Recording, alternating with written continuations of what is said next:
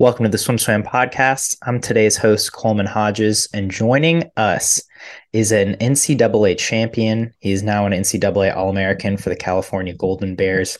He's an NAIA golfer, and he is a uh, Belgian swimmer as well, looking to represent them at this year's World Championships. Today, we're sitting down with Lucas Henveaux. How's it going, Lucas? I'm good. I'm doing good. How about you, Coleman? I'm doing well.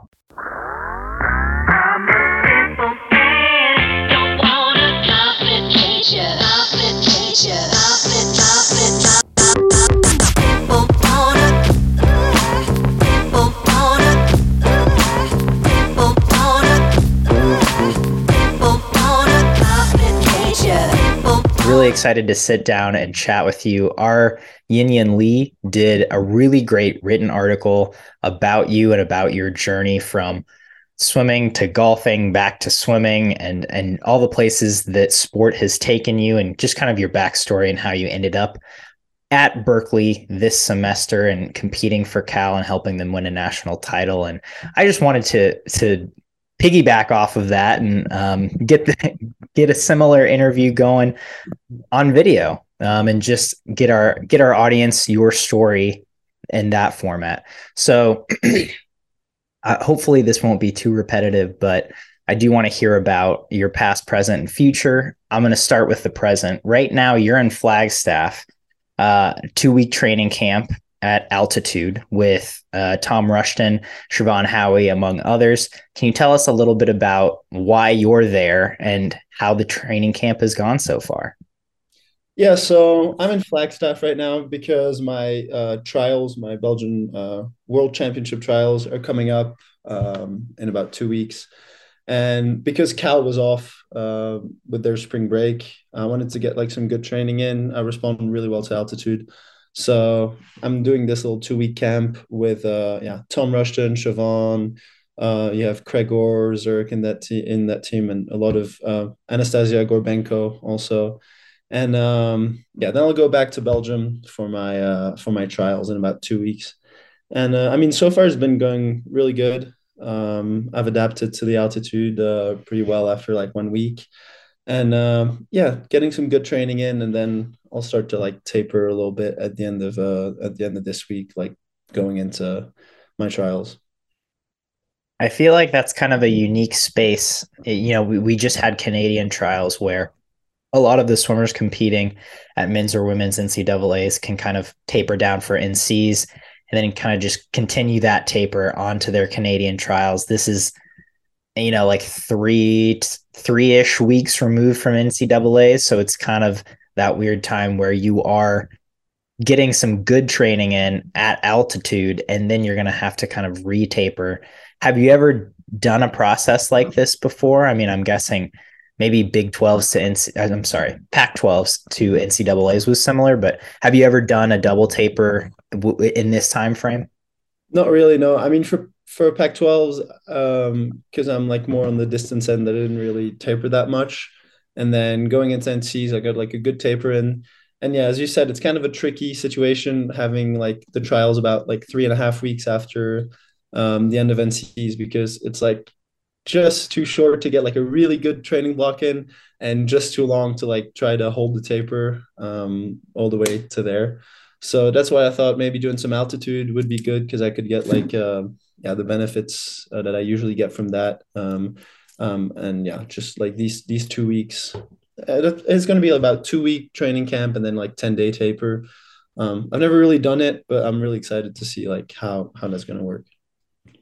So, what kind of training have you been doing uh, with Tom and his crew the last few weeks or the last couple weeks um, in Flagstaff? Just like you said, kind of trying to toe that line. Yeah, so I mean, the volume isn't up that much. We're doing about 55k per week, something like that.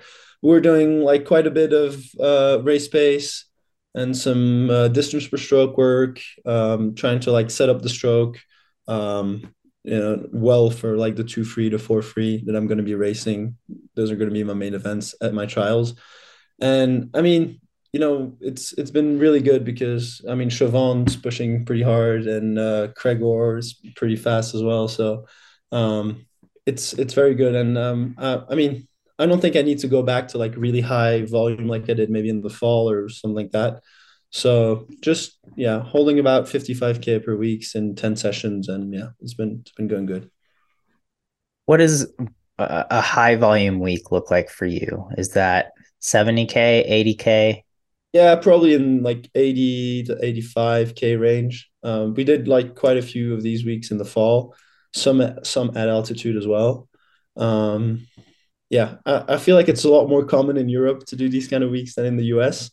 Mm. But um, yeah, that's that's and I mean at Cal I was still like swimming like maybe 65 per week, like 65, 70. So I was still like doing like quite a lot of volume. Um, but yeah, I mean, here, I think as we move like towards trying to do more race base, obviously the volume is going to come down a bit. Yeah. I'm curious, uh, when did you arrive in Berkeley? Were you there this fall or did you just arrive in January? No, so I was supposed to get there in the fall, but I had like very, like a lot of visa issues because like my when, when I got approved for my visa, my passport got lost on the way back. So I had to get a new passport and stuff. So it was pretty bad. So I arrived like January 20th, something like that. And um and yeah, then I went to I mean I just did two dual meets with Cal, one against USC, one against Stanford, and then to Pac 12s and then to NCs.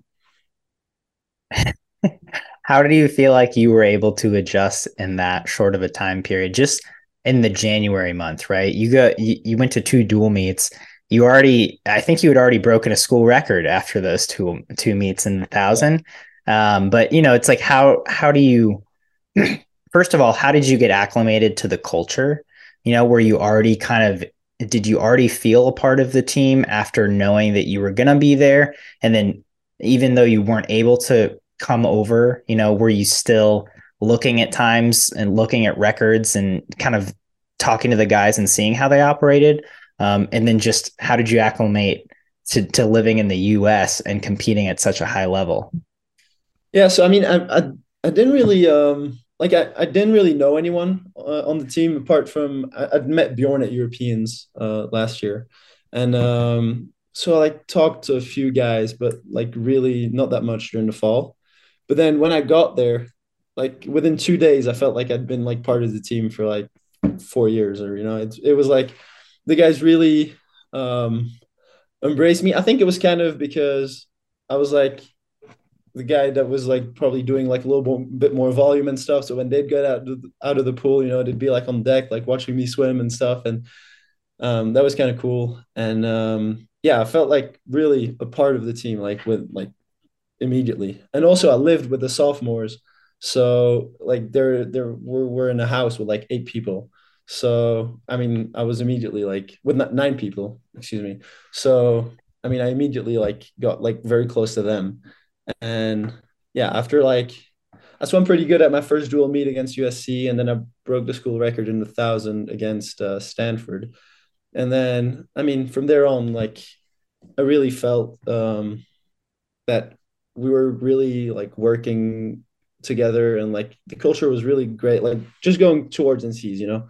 We were just like trying to focus uh, everything on NCs, and that's obviously what we did. And, and, I mean the the the culture that we have at Cal at like the pra- I mean in the practices in the pool in the gym and stuff like that. I mean like everyone it's I've never seen a place where everyone has each other each other's backs that much, you know.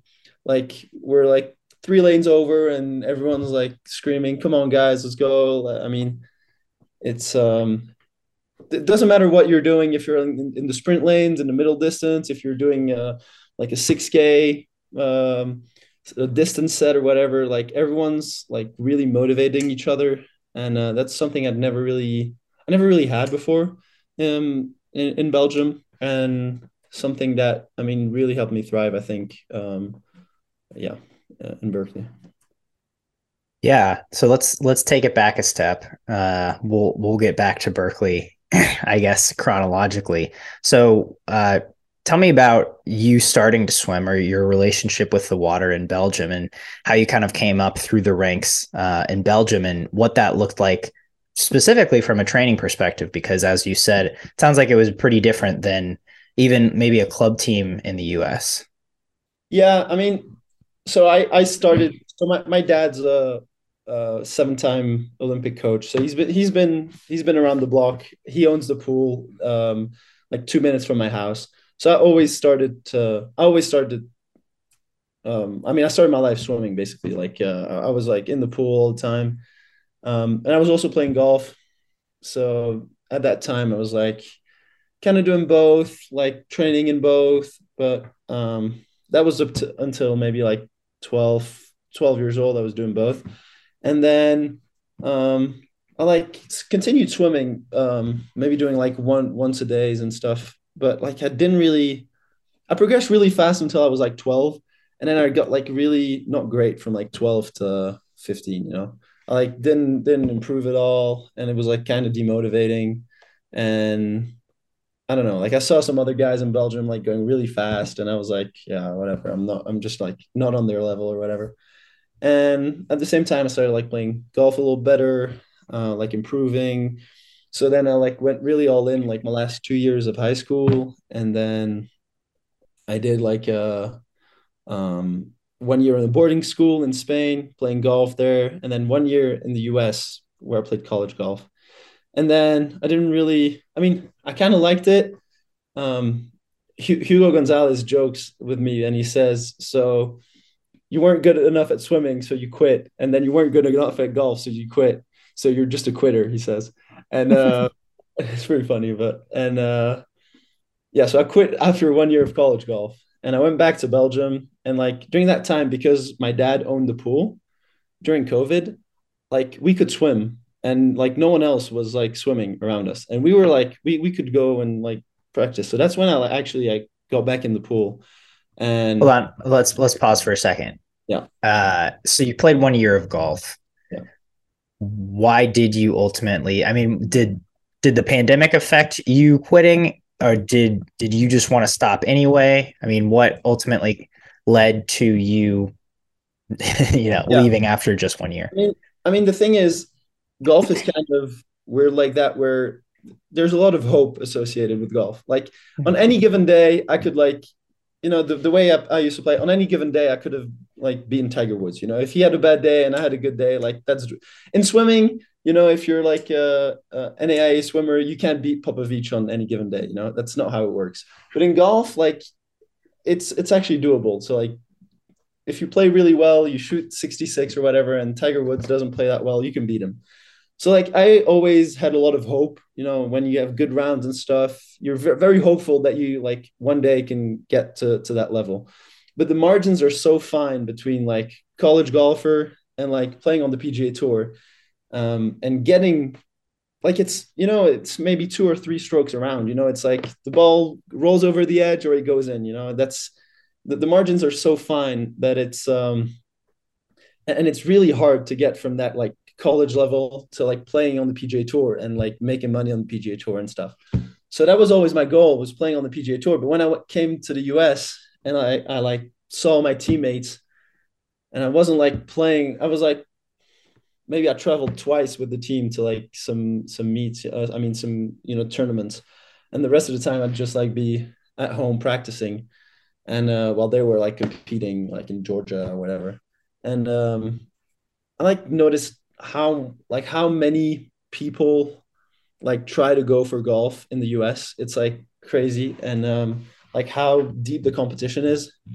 And at the same time I didn't really like the university, so I was like, oh well, let's just you know, go back in Belgium, continue playing golf like more for fun and like do some like really good quality um studies um which is like yeah what I did and that's when I went back. Mm-hmm. Okay. So I would. I'm glad you explained that because I don't know anything about golf. Like I've never played around a golf in my life, and uh, I was going, but I, I was also curious about the difference between an you know a, a an NIAI versus a D1 golfer and a a D1 golfer versus a pro golfer. So thank you because I know obviously the difference for swimming. Yeah. It's mostly just times, but thank you for clearing that up or, or, or, explaining that. So you decide to go back. Uh, COVID lockdown hits, you you're swimming in your dad's pool because the dad your dad owns the pool. uh, yeah, so please please continue on so, your journey from there. So from then on, so I'm like in my first year of uni back in Belgium, right? And so like right at the middle of my first year, I'm like living at this point. I'm like living basically a normal student life. Uh, I'm I'm uh, yeah, just like going to school and stuff. And then um, like in March of, of my first year, um, COVID hits, and so I'm like back living with my parents, and there's like nothing to do. But like my dad's coaching my sister and like the rest of the of like their their squad there. And i'm like well there's nothing else really to do. So let's let's kind of get in the pool and stuff. And so like i started like swimming every day.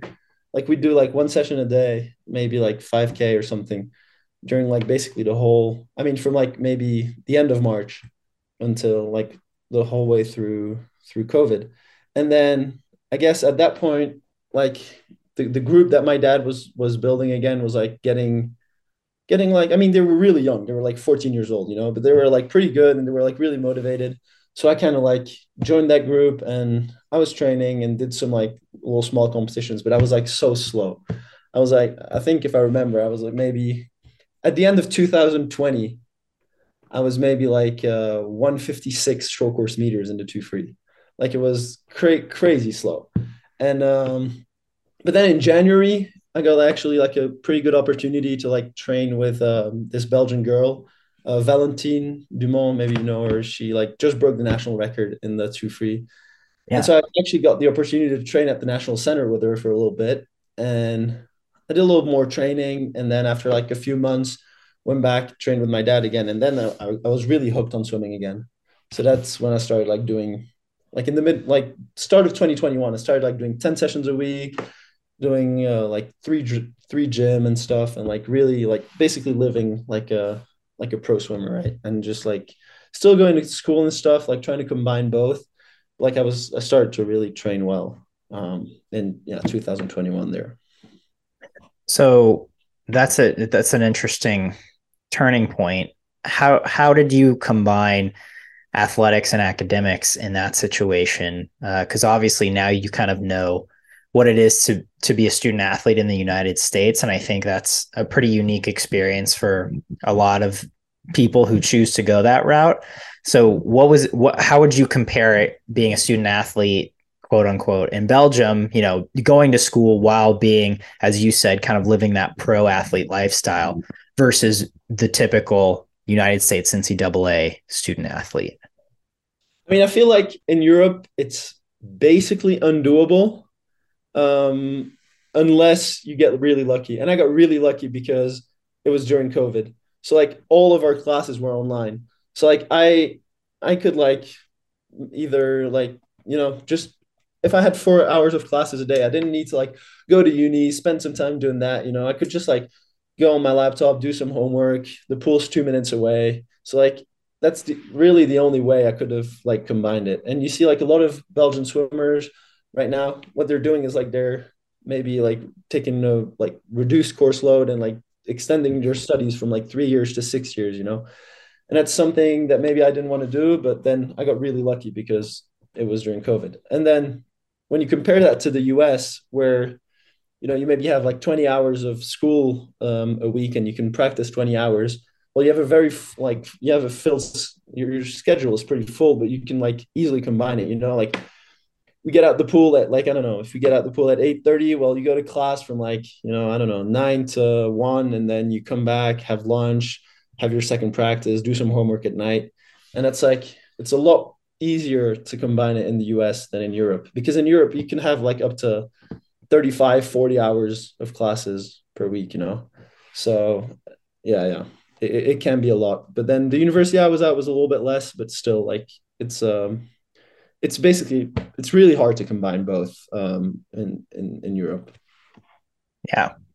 And that's why I was curious, right? Because I mean, I think even in the US, people who do both, it's still it's a lot to have on your plate. Yeah. Um, but I would think that if it's not, if they're not in the same system, kind of working together, yeah. as a lot of universities kind of make that combination happen and you know we have the term student athlete because people put them both in the same system and, and same priority lane versus having them can be be completely separate.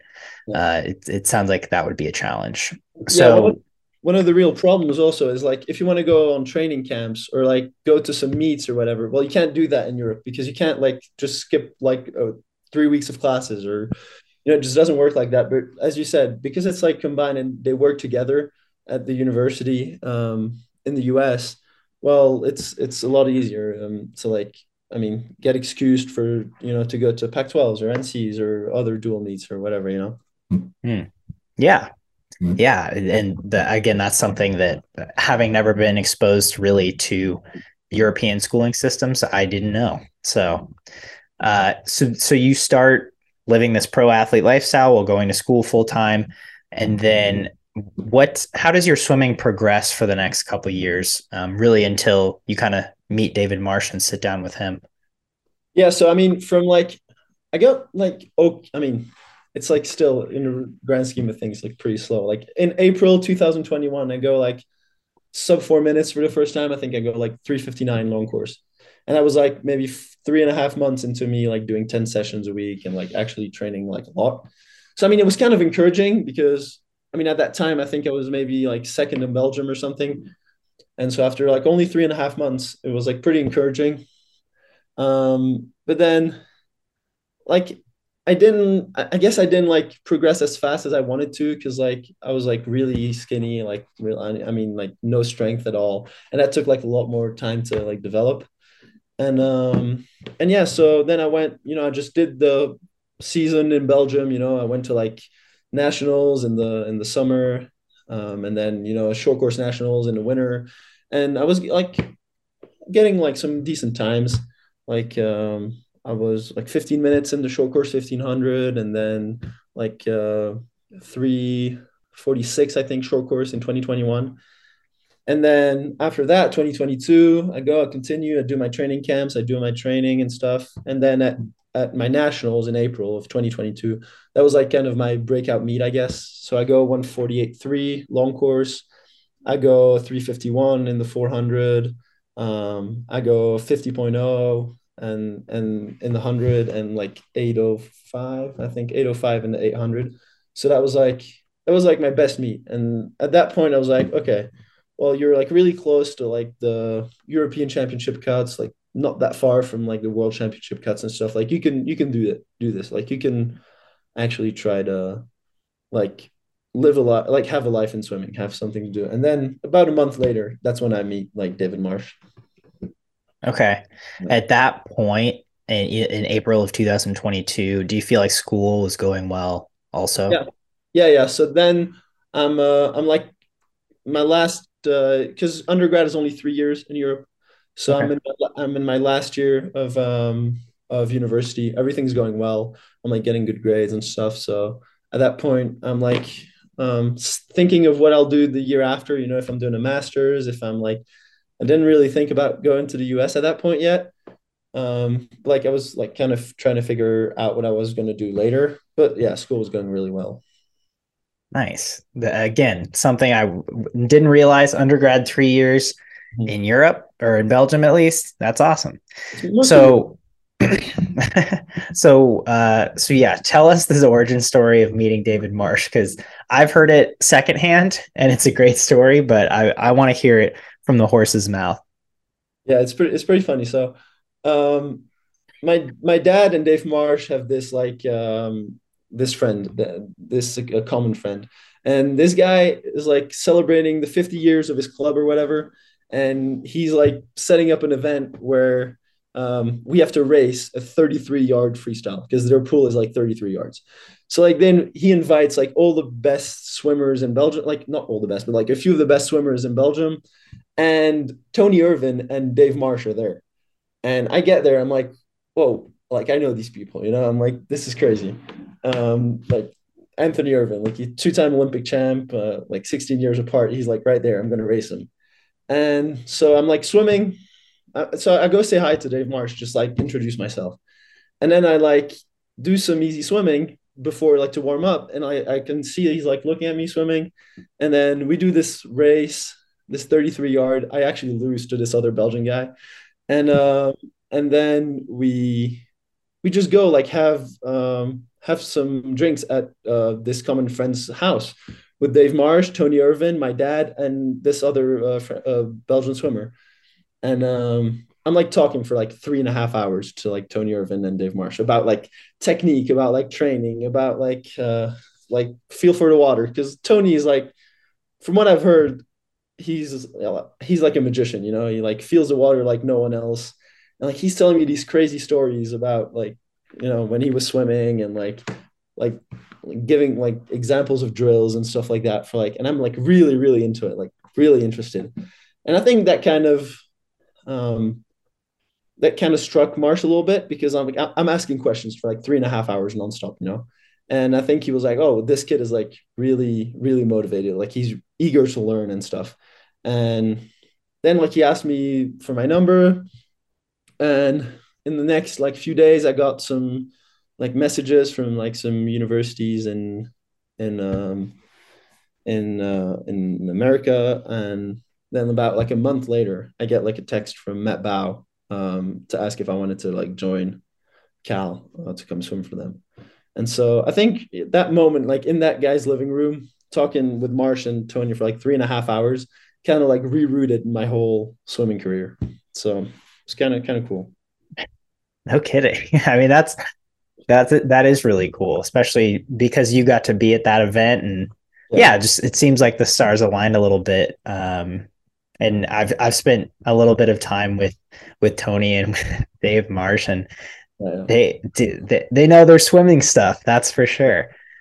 so that's that's super cool. So then you end up going to Cal, obviously. In that, so the fall you're supposed to get there. You have visa passport issues what how are you training in the fall or is it or is it just by yourself is it with your dad again yeah i'm training with my dad and my and my in my club i mean i guess we're in belgium like my dad's club is probably the right now the best club in belgium so we have the two hmm. national centers and then my dad's club basically which i mean i guess these are like the three best places to train and so i'm training there with that group of like young young swimmers that are like really motivated. You know, they go to, they're, they're pretty good. They go to like European juniors and stuff. So like they're really good swimmers.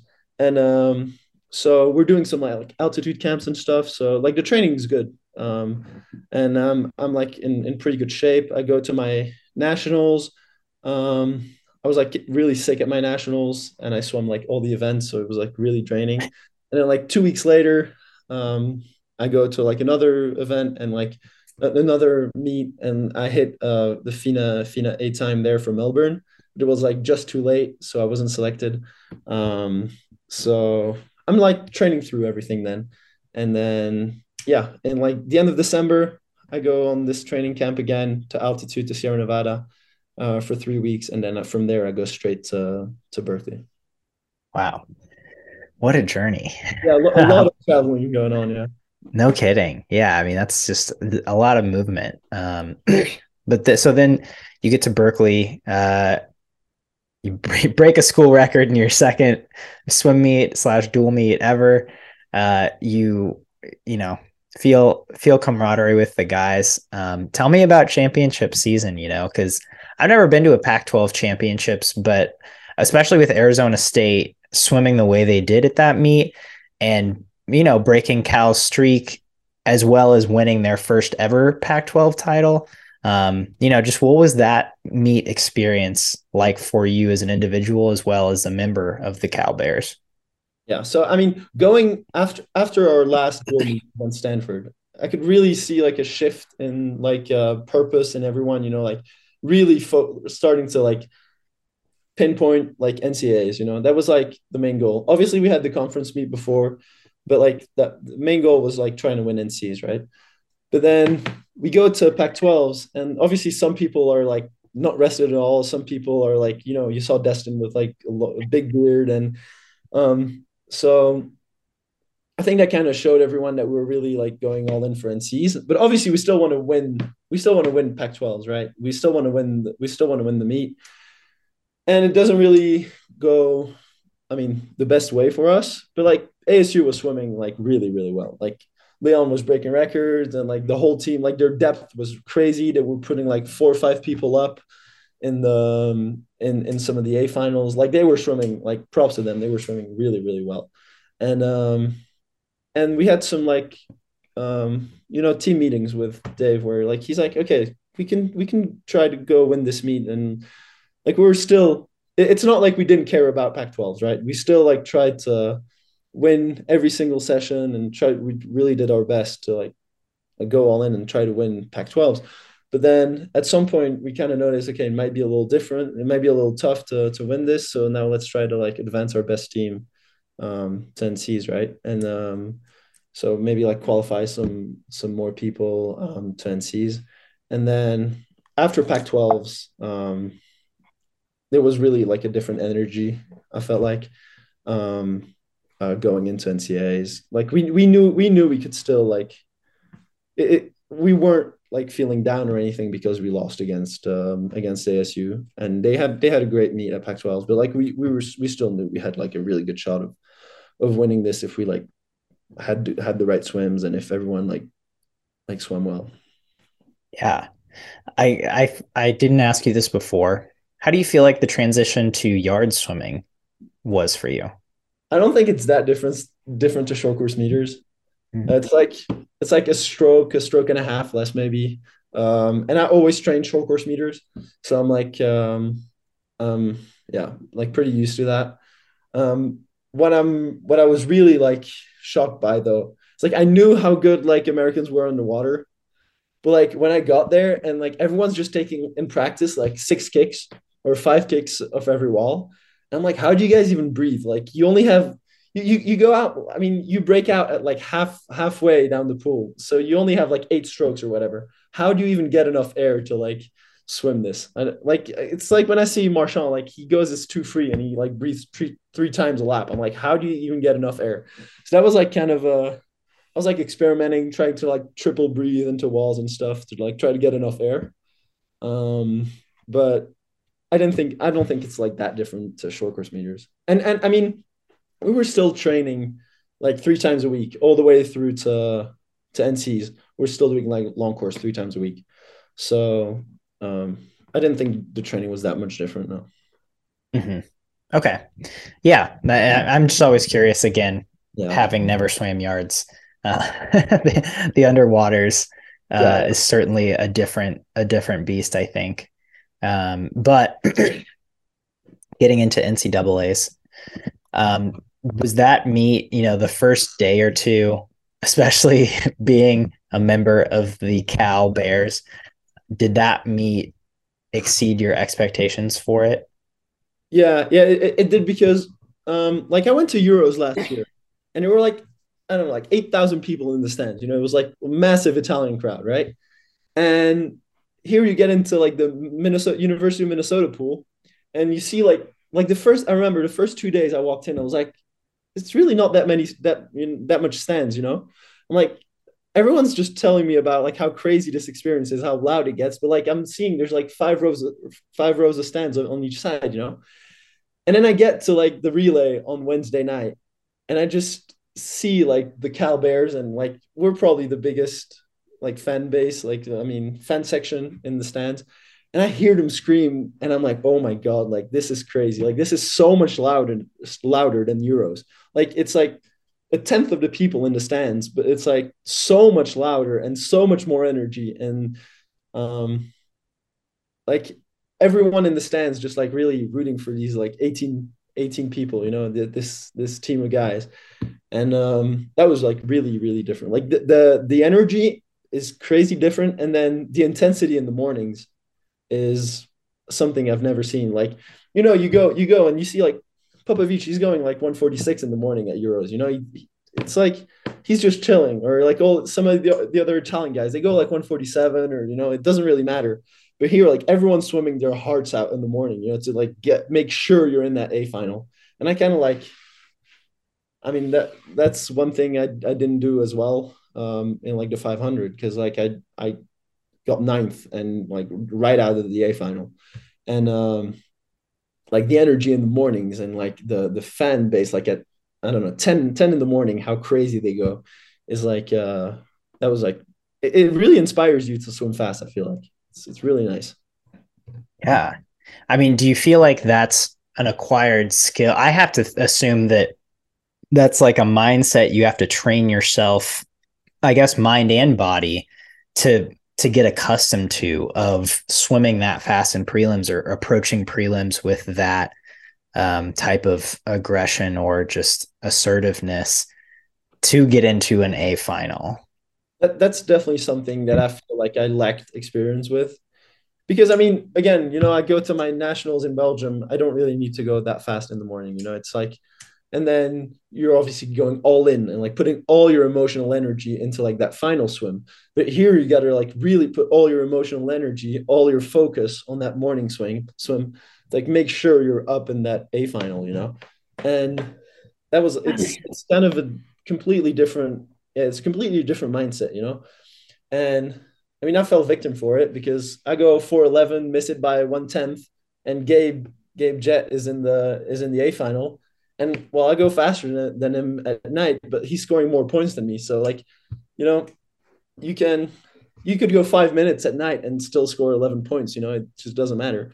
Um, so like really trying to like focus on being really fast in the morning is uh, and I think it's a good skill to acquire for you know when you get to like international meets, you know, if you ever get to the Olympics, because you're gonna have to swim fast in those prelims, you know. So it's um it's a good skill to have, yeah.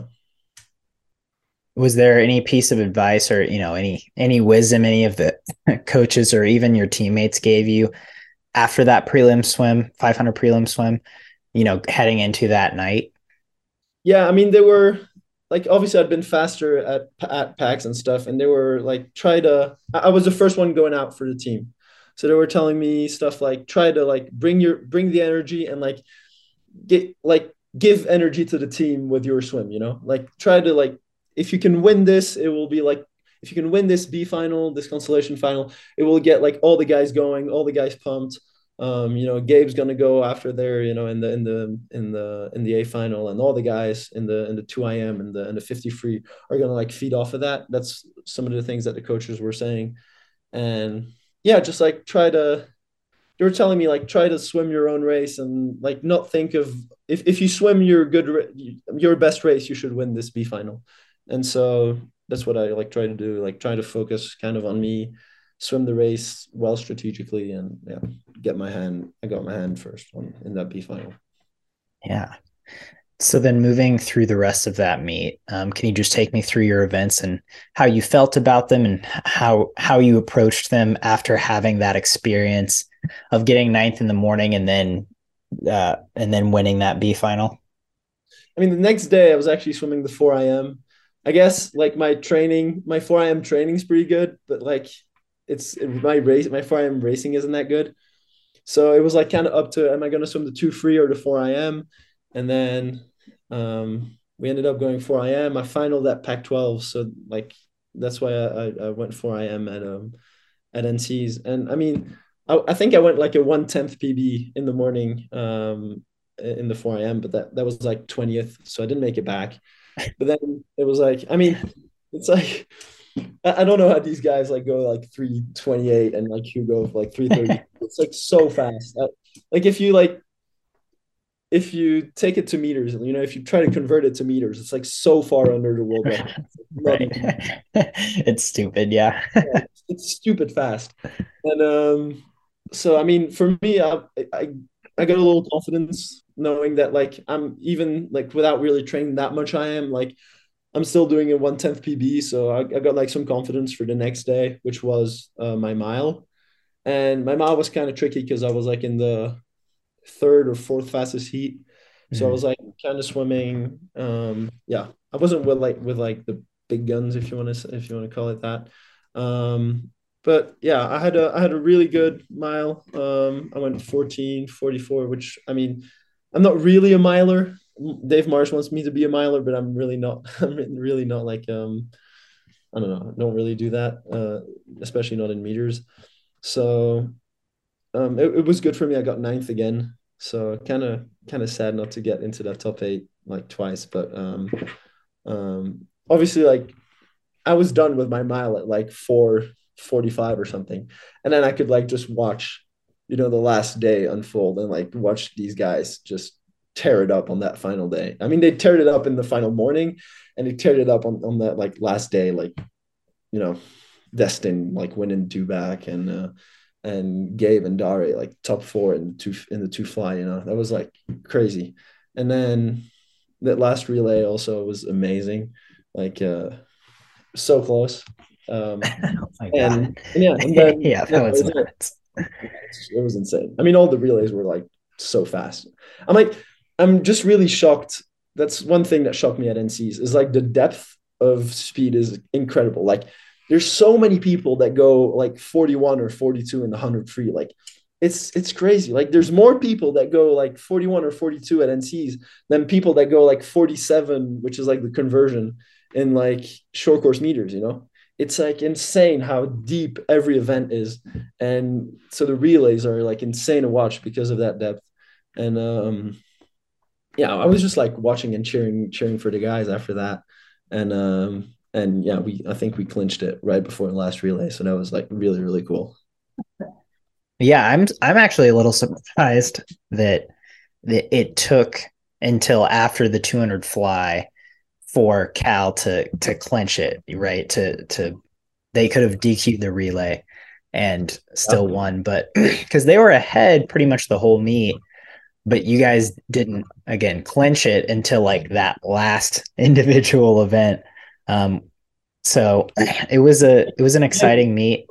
Me and Robin Hanson were like counting on the last day, like on all the events. We are like, because we, we we were we were done and um we were just counting and we are like, okay, if we score this many points here, we we win it. And then we are like, oh, it was like two points too short, you know. And it was like, oh, and then ASU like gets someone, you know, Leon wins the two breast, and and you know, so it was like really like pretty ner- nerve wracking uh, until the end, until until we clinched it, and then it was like obviously like like great. But uh, I mean, we when we knew we clinched it, like the coaches didn't want us to like go into celebration and stuff because we still had that last relay. They still mm-hmm. wanted to like, break that record, win that relay, and like finish it in style. So we were like staying really calm, like getting behind these those four guys that were on the relay, like trying to give them all our energy so that they could like go out there and like kill it, which they did. But got beaten by fortunately one one hundredth. Oh yeah, one one hundred. That yeah. I mean, what a finale. So, so that was NCAA's. I mean, you, you have this, you know, whirlwind college or U.S. college experience. Uh, so so now what? You know, what's what's next for you? Yeah, now I'm kind of in a in a tricky spot because obviously I I loved Cal and like if I, I would I'd like to I'd probably like to stay there and train there, um if that if that was possible because it was like incredible. The training group is like amazing. So, um, I just I just love that place and like I, I don't really think there's like a lot like a better training group in the world. You know, like every single event, backstroke, fly, freestyle, I am um, doesn't matter breaststroke you know we're like so good on every single event every that, that it's like really inspiring you know you like look over to your left and you see like someone going fast on a backstroke set and you look over to your right and you see like i don't know gabe Jett like going really fast on some freestyle stuff or some fly stuff. Then i'm doing like a distance set and then you see the sprinters you know jack and bjorn just like killing it on their sprint sets. And it's like really really inspiring like um it, it really gets the best out of you but then also Belgium's like now trying to rebuild their whole program. You know, they bring in Fred Vergnoux um, as the new national head coach. Um, they have a lot of new policies and stuff. They're trying to build like a whole new team. So I'm kind of I'm still unsure about what I'm doing next year. Um, I'm like now trying to focus on my trials, trying to get to Worlds, um, and like perform well at Worlds if I if I if I'm able to qualify. Um, and yeah, but it's kind of uh, and and, and also like going into the Olympic year, like as my dad as my coach should be obviously like amazing to like train with my dad as my coach into the the Olympics. So it's uh kind of have a lot of options and I I need to make a decision and I'm not really sure yet what I'm gonna do. Yeah, which is totally understandable. I mean, it's all three of those sound like really great options, right? And I guess that's a good problem to have. Uh, but like you said, there's no real rush there, and right now you're focused on the task at hand. I uh, I did get a couple questions from Instagram that I want to ask you because there were some good ones, uh, suggestions from the crowd that we got from this morning. First of which was from a former Cal Bear, uh, Kyle Millis. What's harder, making a 30 foot putt for the win or swimming the mile at NCAA's? I mean, swimming the mile, you don't, it's, uh, you just have to, I don't know, like making a 30 foot putt is really hard. Like swimming the mile is fine, to be honest, but like making a 30 foot putt for the win is like, that's, I don't know, that's like maybe a, it's like a 3% make rate. And if you, if you, yeah, I would say making a 30 foot putt is harder.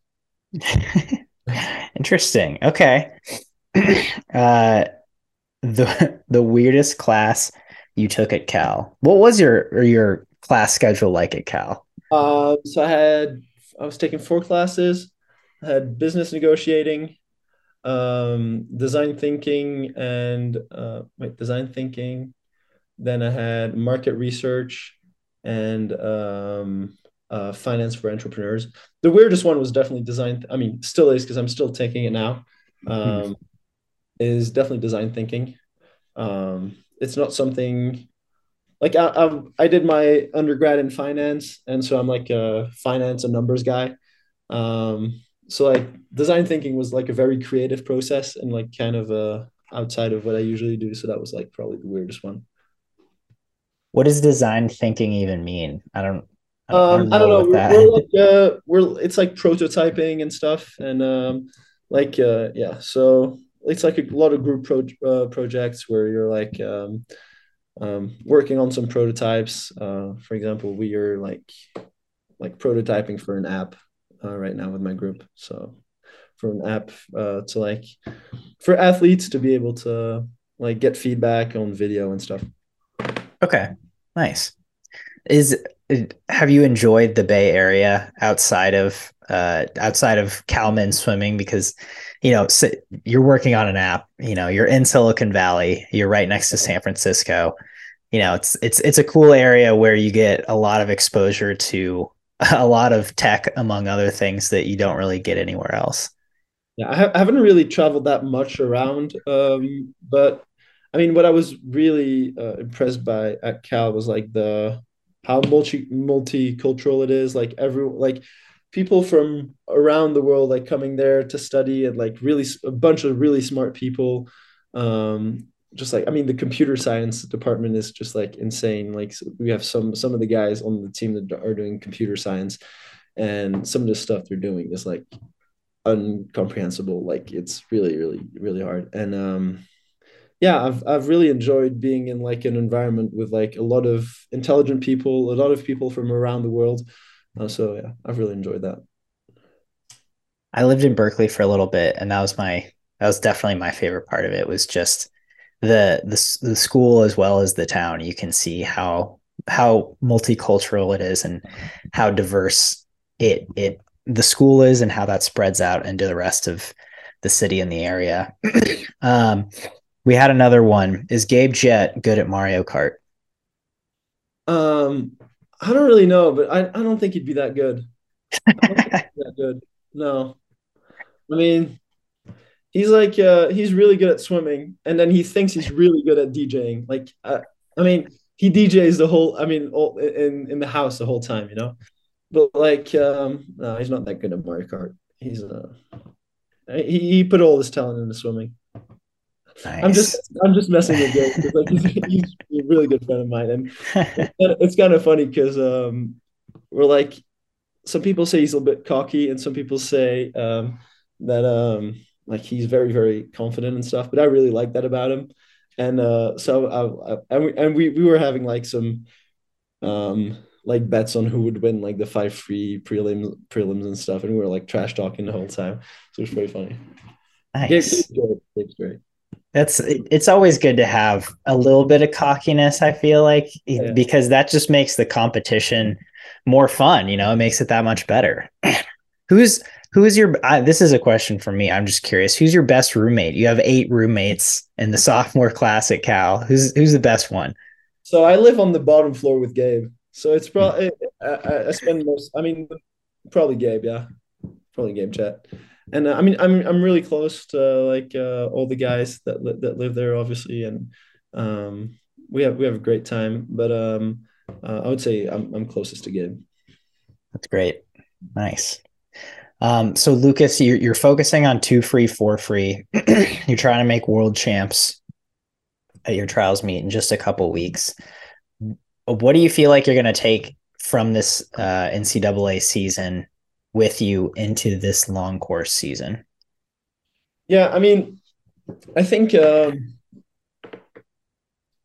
the like one thing I learned at Cal that really that kind of helped me at both PAX and and um and NCs was preparation.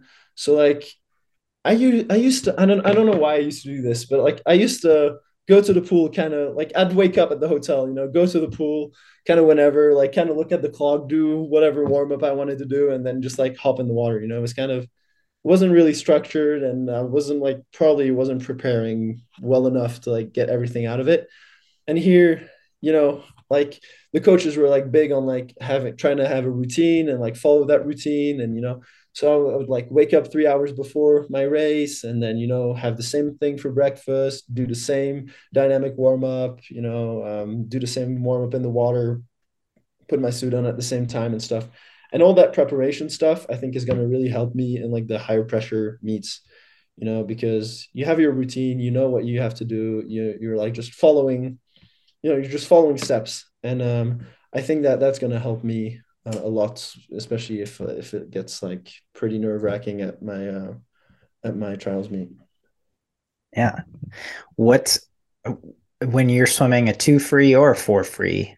What's your race strategy like? Uh, being a distance guy and, and putting in the yardage that you do, are you someone who's who's trying to go out fast and make a statement, or are you someone who's much more of a back half swimmer? I'm usually like, I, I feel like if you're a distance swimmer, you have to like go out like much closer to like your top speed because I, I, I don't know like you you're, you you'll be out of the race if you like take it out slow. And uh, that's not really something I I, to I, I want to be like I kind of like swimming you know in like white water like at the front and um like not really. So I, I usually take it out pretty fast. Like I, I would take it out like uh close to two seconds from my 100 pb and to the feet in 200 so um yeah i'm just uh i'm i'm it hurts a lot more usually on the last like 35 or whatever but i feel like taking it out um usually gives me the best chance to like swim my best. Have you ever puked after a race? Yeah i i actually like puked a lot yeah. It's like uh i don't know i probably don't digest very well. I actually puked after uh the um, the mile at uh at pac 12s it was uh, it wasn't great I feel like there are some people like I if I'm puking, it means like I'm deathly ill. Like I almost never throw up. I never when when I was a swimmer, I was not a very good swimmer, but like I never puked after anything. But I feel like there's some swimmers who like they, that's that's like a a routine for them, right? Yeah, you know, like it happens often. When the, when the lactate levels get so high and you're like, you know, um, you barely you barely can get out of the, out of the out of the water, you know uh, after your race and stuff, and then yeah, it just comes out. do Do you have a favorite event in long course? The two or the four? Um, I mean, I I don't have a favorite event, but I have an event where where I have more focus, which is a four free. I'm like probably more focused on the four free, and I think that like long term, that's going to be my best event. I think, um, and yeah, I'm I'm I really like the four free because it's kind of um you can swim it so many di- you can swim it so many different ways and you get have like people like go like up from the 100 all the way to the 400 like i mean Popovici is like 46 8 world record holder in 100 right? But like he can swim a really good 400 and you have people like in the past that have been able to do that like peter van den man used to like swim a really fast 400 you know? And then you have people that come all the way down from like the 1500 and also go like 344 you know it's like kind of when, when you see these guys that go like uh like these milers like Wellbrock and um and even Romanchuk, and you see like they they go like 344 or 343. It's like ridiculously fast, and um, I think yeah, I think that's my favorite event because there's I feel like there's more of um like the the range from where people come from is wider. So like you know in the two free, well, you have people that come from the hundred and people from the four hundred. So it's like a smaller range. But there you have people that come from the hundred and people that come from the mile, and even some do like open water and still swim a really fast four hundred. So that's what I think is like really nice with the four. And um, yeah, I'm I'm really looking forward to like putting a little more training, like 400 freestyle training over the summer, like long course stuff. Um, because I think that's going to be my best event. Yeah. What are your thoughts on Summer McIntosh? What she's I mean, done this week? So I'm like a swim nerd, right? So I like, I watch everything. I watch every single race. I do like race analysis and stuff. And I'm like watching this girl like go the four free, and I'm like, so she's not that tall. She's not that strong. Her stroke is like very good, but it's not like it's not like the most beautiful thing I've ever seen. And she's going like 356 oh. It's like it's insane. It's like not that much slower than me, you know. I'm like, wow. She'd be like right, like right behind the, the the flags, you know, when I touch or something. And um, she'd yeah, she, she'd hang for a pretty long time, and um, and just going doing that in the four free, doing that like in two IM, four IM, and the way like it's the way you know she it kind of reminds me of like Leon how like they take out their races. Mm-hmm. You're like she's going out like twenty six eight on, on yeah. in 2 IM And and I mean and like 58 5 to the to the or, or something like that to the to the hundred. It's like ridiculous. And, and she just holds on and she just like uh, it's it's it's very very um very impressive and i have a little sister that's uh actually pretty much exactly the same age as summer and she's like uh, very inspired by her and um um i think I think the way the sport is going is really, really great at the moment. You know, we got like a lot, a lot of young people that are going like really, really fast, um, just like pushing boundaries, and the depth and all the events is great. You know, we have like all the continents are swimming well. You know, America swimming well, Europe is swimming well, Australia has a great contingent. You know, Asia's really fast in in in, in a lot of events.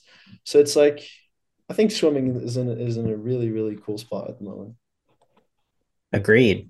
Yeah, I mean, it's judging from NCAA's, I think it's the fastest it's ever been. Yeah, yeah. Uh, but I think we'll see that play out on the world stage in long course as well. I did did sh- I'm curious if you talked to Siobhan because in the 200 free, Summer is now ahead of her by one one hundredth. I know. So we're we're talking with um, so we're talking with Siobhan, and she was like, "Oh well, it's okay. I can go faster now, so it's fine. I'll, I'll, I'll, go. I'll go faster than that." But um, I mean, I feel like uh, it's it's only like good good motivation, you know. It's like she's she's training right now, and she's training hard, and she sees that, and just like I feel like you know, if I see, I, I just saw you know Lukas Märtens goes like three forty three in like this random meet in Magdeburg, you know. It's like this is I mean, it's really like uh, goals to like try to try to get get to. You know, like being able to like continually during the whole year. You know, like swim so fast is very. It, it's great, and um, I think that's a great great position for swimming. Absolutely. I mean, summer's obviously just an anomaly right now, but I mean, Siobhan is like one of the best at yeah, swimming I mean, fast all year round. Like, like a, a, year, yeah. First of all, she's like so fast in season all the time. And I mean, it wasn't it was like a year and a half ago when she like literally won two silver medal at the Olympic Games, you know. And we're a year and a half out, and I'm sure she's eyeing she's uh she's eyeing to repeat that or maybe even uh, step up from Tokyo. And um, I mean, having you know the four free is going to be, I mean, incredible with Titmus, Ledecky, and um, and, McIntosh the two free. You know, Siobhan is going to be there. Is going to be up there. Some of some of the Australian girls are going to be up there.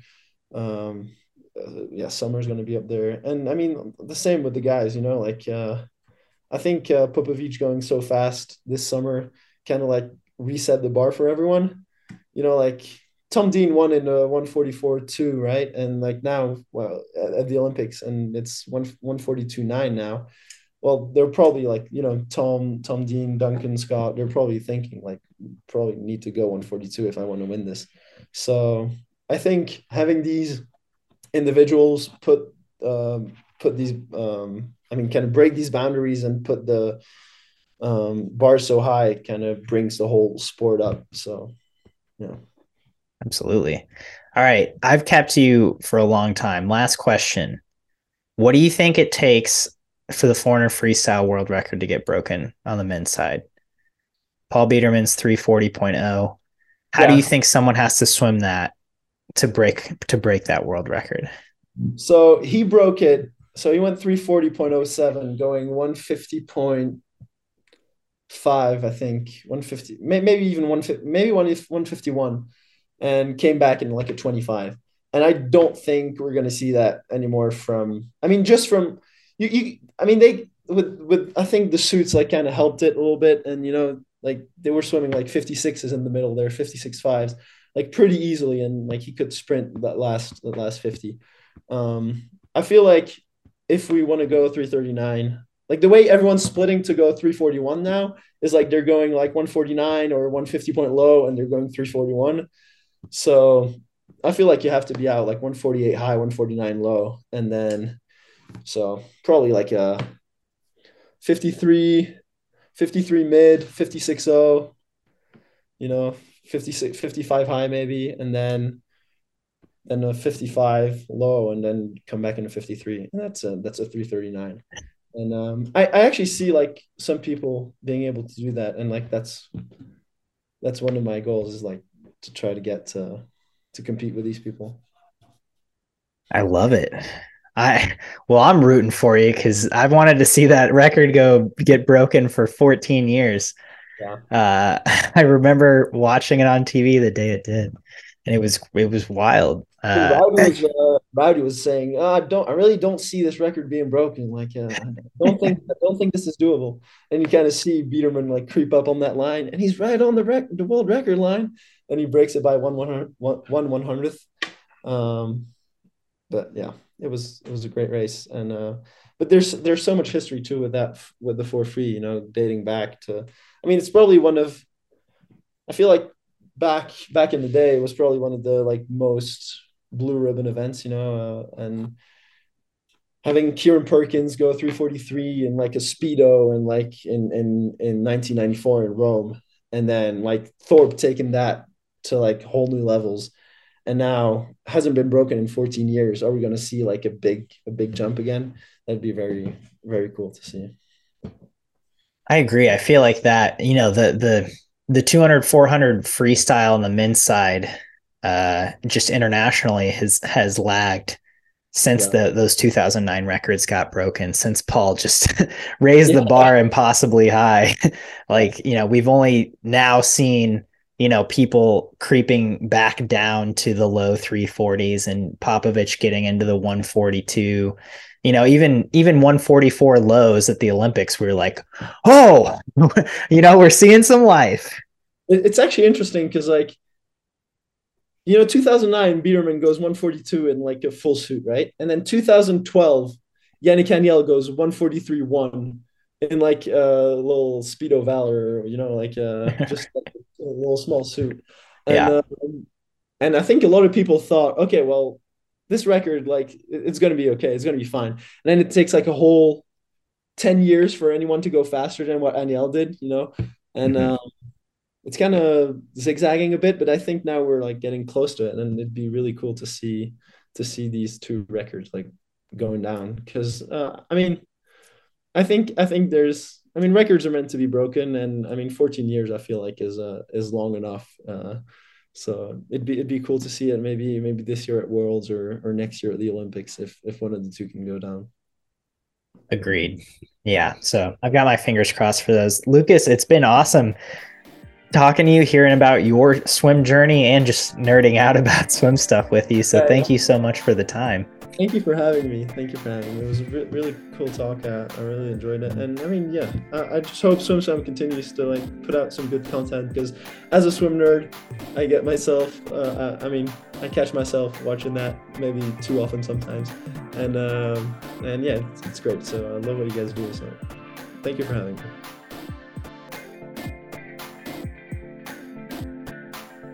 You've been listening to the SwimSwam podcast. Stay tuned for new episodes every week. You can take SwimSwam podcast on the go by subscribing on your favorite podcast platform. Look for links in the description below and be sure to subscribe to our YouTube channel for more videos as well.